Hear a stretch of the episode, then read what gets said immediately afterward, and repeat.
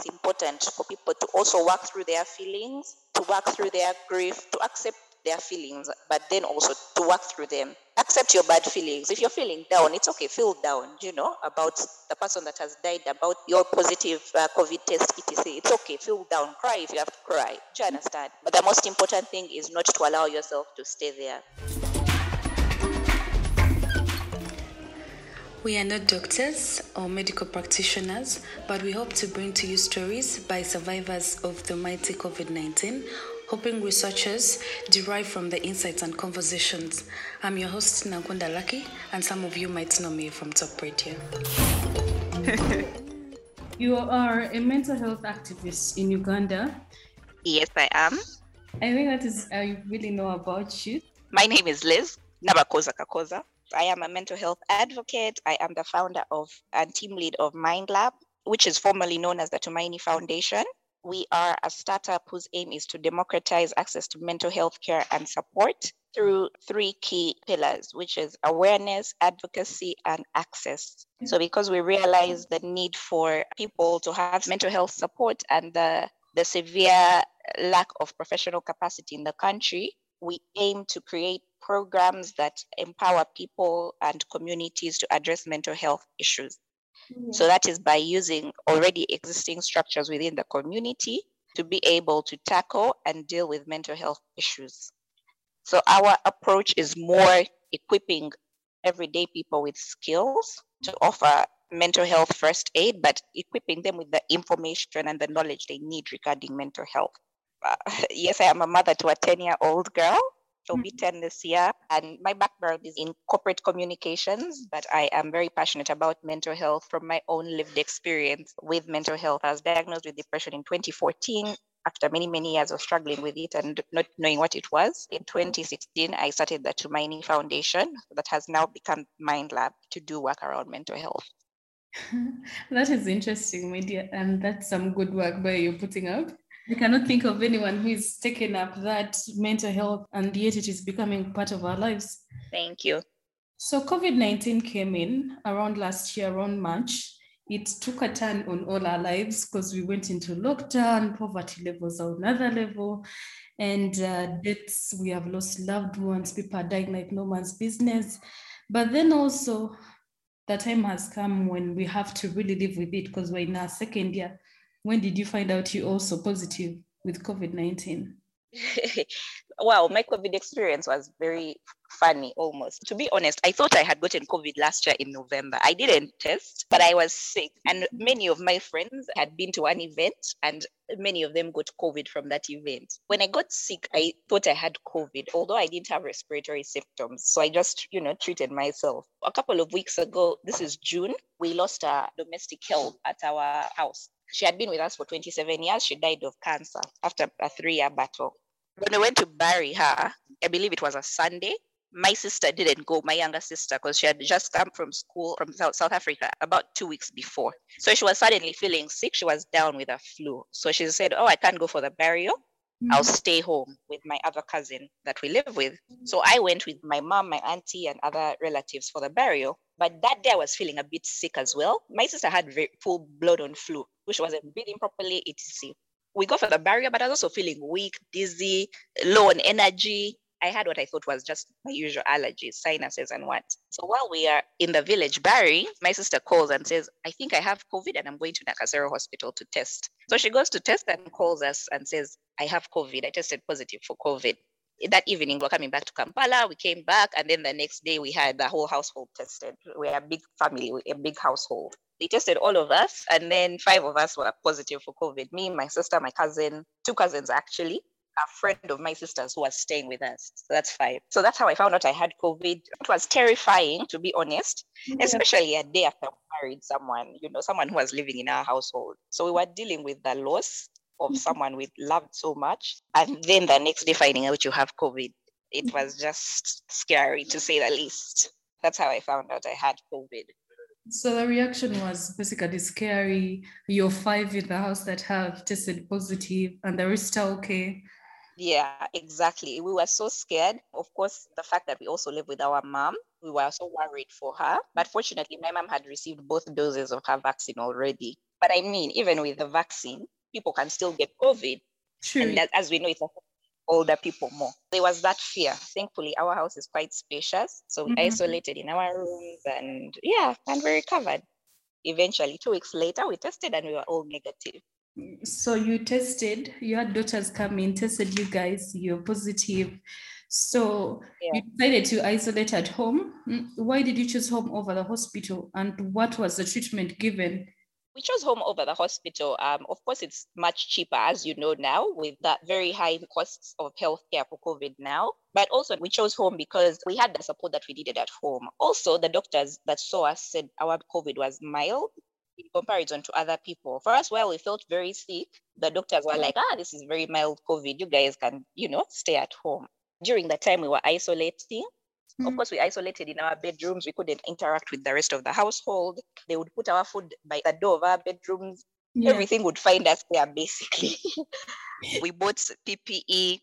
Mhm. So our domestic helps were able to wear PPE. I mean, bleach, disinfectant, everything. Thankfully, we had everything at home. And then, yeah, also, I mean, the support of family was important because I know the hospital situation is not very kind in those wards, but mostly because, you know, we had a mild form of COVID. It didn't require us to be admitted. In terms of the treatment, they wrote for us prescriptions and we sent for all the medication we needed from the pharmacy. And the doctors, of course, would call and check in on us every day to make sure we were taking our vitals. So we took that for, I believe, five days, if I recall correctly. Also, we are asthmatic. So it was important for us to control, you know, infection of the lungs. Because of asthma and allergies, we were given dexamethasone for one week. Mm. Then we were given zinc, vitamin C as well for the duration of that two weeks. Another remedy that we used was ORS because, of course, you feel like you have malaria.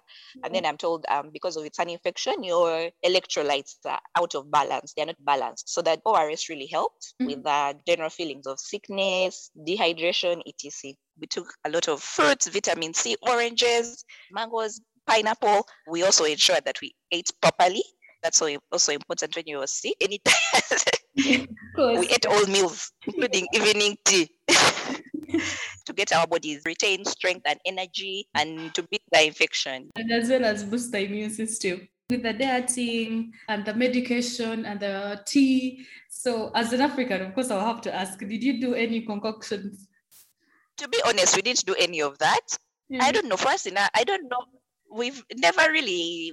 I don't want to say believed. I believe in herbal medicine, but Yeah. I don't know. I think maybe we're too westernized. I don't know.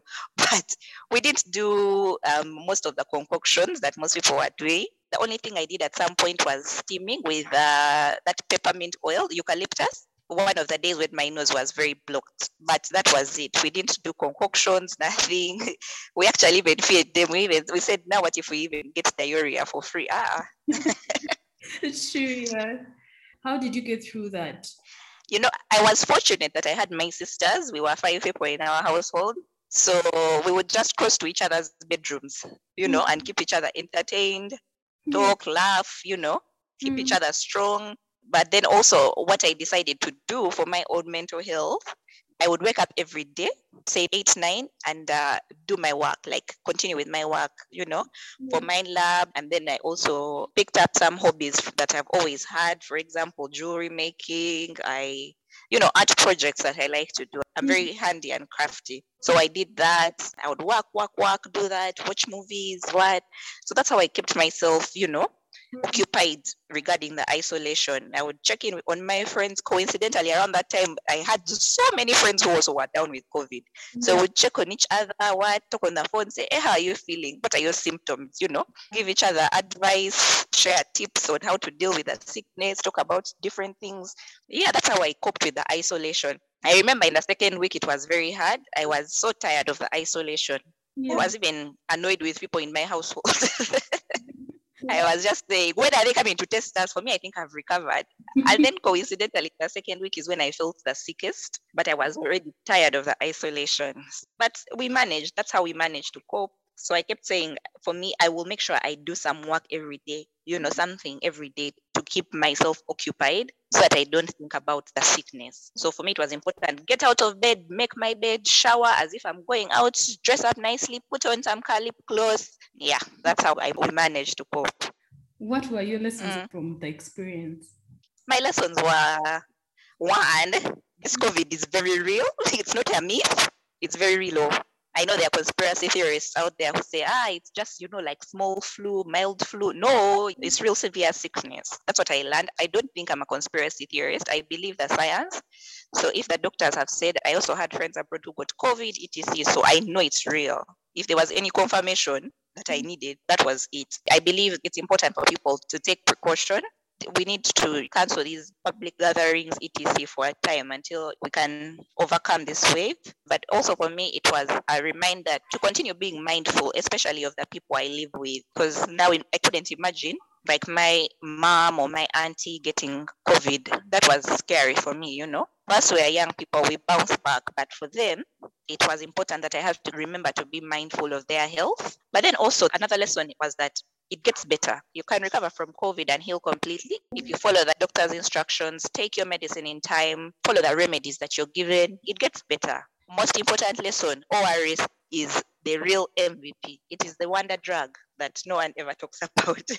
I mean, look at past pandemics from Ebola, what, what, what. They treat people with ORS because there's no mm. exact treatment for a virus. But you just have to remain hydrated, strong, all those things we're told as kids drink ORS, what those things we learned in science in school, mm-hmm. they are very true. For me, those were the major lessons. And also, in terms of mental health, the biggest learning for me was basically how to teach myself or how to remain resilient because I only had myself. Okay, yes, I had my sisters, but you're the only one responsible for your mental health at that point in time. So it was important for me to maintain a positive outlook mm-hmm. and say this gets better and remind myself that this gets better. I'm going to be fine. I'm going to get better, etc., etc.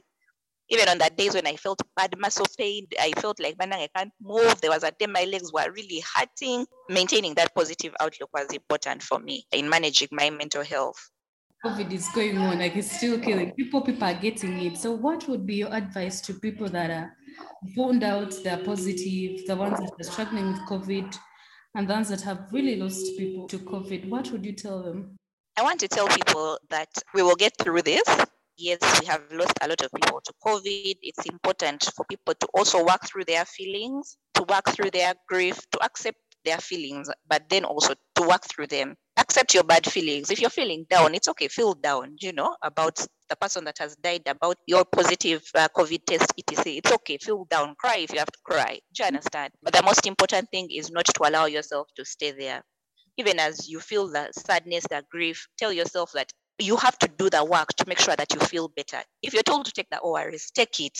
If you're told to do one, two, three by the doctor, do it and ensure that you push yourself back to a place of being well. Ultimately, we are responsible for our own health, our mental health, our emotional well being, but even our physical health. Even those that have recovered from COVID, do the work that you need to get your body back to functioning fully. Take the vitamins for however long the doctor has said, do the exercise. I'm told it, it helps with improving your lung capacity as you heal from COVID and the post effects of COVID because yeah. that's something I'm experiencing fatigue, breathlessness. But I'm told that exercise helps with improving lung capacity. If I had to offer anyone any advice, that's the advice I would offer right now. I know it's such a difficult time, so hard to find the positive side of life right now, but we have to push ourselves there. As human beings, we rely on hope. When there's no mm-hmm. hope, we are in a complete state of despair. So remain hopeful that things are going to get better. We've lost people, yes. We've gotten COVID, yes I'm not saying we shouldn't accept our emotions, accept them, deal with them, but remain hopeful that this will go away. Lastly, get vaccinated. If you haven't gotten your vaccine, I was fortunate that I had gotten one dose of my vaccine mm-hmm. and I'm yet to get another one. I'm told that had I not gotten that one dose, it could have been worse. All of us had gotten one dose. It might have been worse.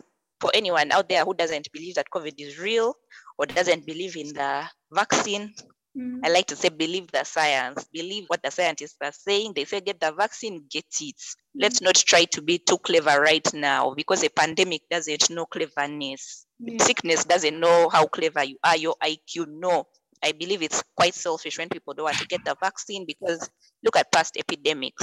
Yeah. We've managed to wipe out polio, um, measles, etc., due to vaccination. So get the vaccine. It's very, very important.